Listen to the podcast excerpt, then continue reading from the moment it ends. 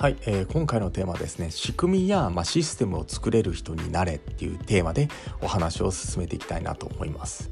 えー、何のね仕事がしたいのか全くわからないから、まあ、職種をねいろいろ変えて、まあ、転々とね転職を繰り返す人がいるんですけどもあのまあこれもですねあの僕自身もそうだったんですけども、まあ、結局のところ人が作ったシステムで、まあ、雇われながらこう働くっていうのはあの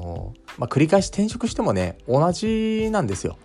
まあ、迷宮入りしてしまうので割り切ってこう生活費を稼ぐために、まあ、働くっていうね決断をしていけばいいんですよね。別にまあねやりたくもないことをやっていることで別に大した魅力があるわけでもない仕事に時間を費やすくらいならと思い、まあ、転職っていうのを繰り返したんですけどもあの会社組織というシステムは、まあ、どこ行っても変わらないんですね。なんなら会社のこう見たあ会社の見立てをあの生活費の肥やしを稼ぐことっていうのを、まあ、しっかりとこう割り切って、まあ、それ以外のね、まあ、帰ってきた帰宅した後の時間余ってる時間をねもうフル活用してお金をね自分でこう稼げるスキルを養ったり、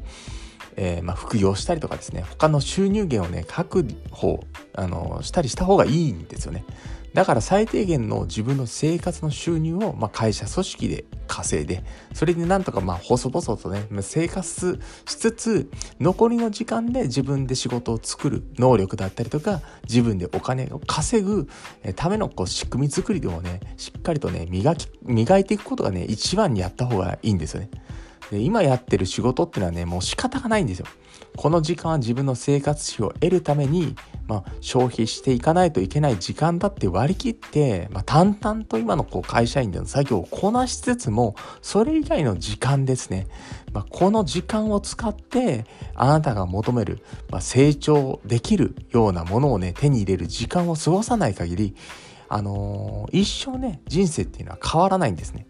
人が作ったシステムの上の中で賃金をもらってお手伝いするっていうだけのお仕事っていうのは、まあ、十分ね立派な仕事なんだけれどもそこに行ったらね成長できないと感じるんであれば今すぐにね行動に移していった方がいいんですね。で長い目で見て1年とかね3年5年とかねかけてお金をねしっかりと自分で生み出す、えー、作り出す稼ぎ出すためのねスキルどんどん磨いていきましょう。まあ、そこへね着目してフォーカスするのが一番早いしなおかつね自己成長して未来の自分のための投資となってくるんでね是非ね今今すぐにでもねやってほしいなって思います。え今回はですね仕組みやシステムを作れるまあ、人になれっていうテーマでお話をさせていただきました。今回は以上とさせていただきます。ご清聴していただきましてありがとうございました。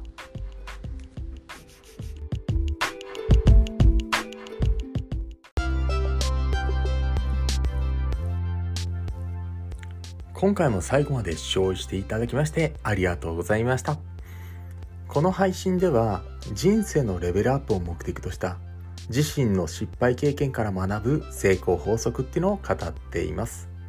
また、資本主義経済の中で人生レベルを飛躍していくためには自分で稼ぐ力を養うのが最優先事項だと考えております。自由度の高い生き方をこう体現するには自分のビジネスを持つという視点がとても大事な考え方です。今後の時代の背景から一人起業をしたい方やビジネスを持ちたいと思う方にはですね、おすすめな無料ビジネス講座も行っていますので、チャンネルの説明ページからぜひともご登録お願いいたします。